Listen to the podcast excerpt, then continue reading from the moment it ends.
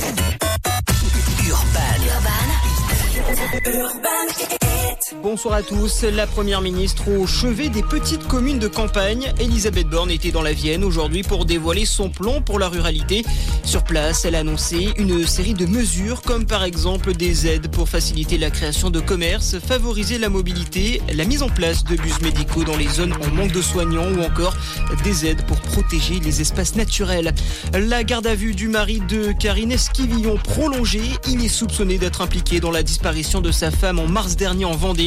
Les enquêteurs ont détecté de nombreuses incohérences dans les différents témoignages de l'époux. Trois jours de deuil national en Grèce après le naufrage d'un bateau de migrants transportant 750 personnes. 78 corps ont été découverts depuis hier.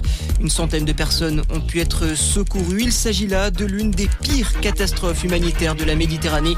De nombreuses ONG et associations dénoncent la responsabilité de l'Union européenne dans ce drame et déplorent un manque de moyens pour le sauvetage en mer.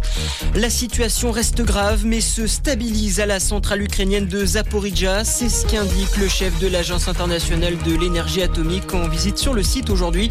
La centrale a été durement impactée après la destruction d'un barrage sur le Dniepr la semaine dernière. Dans ce contexte, la Suisse peut-elle rester neutre face à la guerre en Ukraine?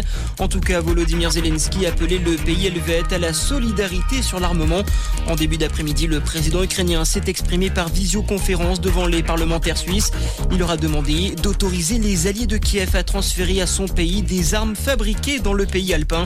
Le dirigeant a aussi invité la Suisse à organiser un sommet mondial pour la paix. Et puis direction Rennes pour les championnats de France de natation. Léon Marchand est en finale ce soir du 400 mètres 4 nages.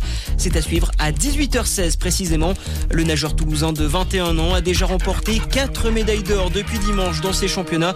De bon augure à un an seulement des JO à Paris. Voilà pour l'actualité. Très bonne fin de journée à notre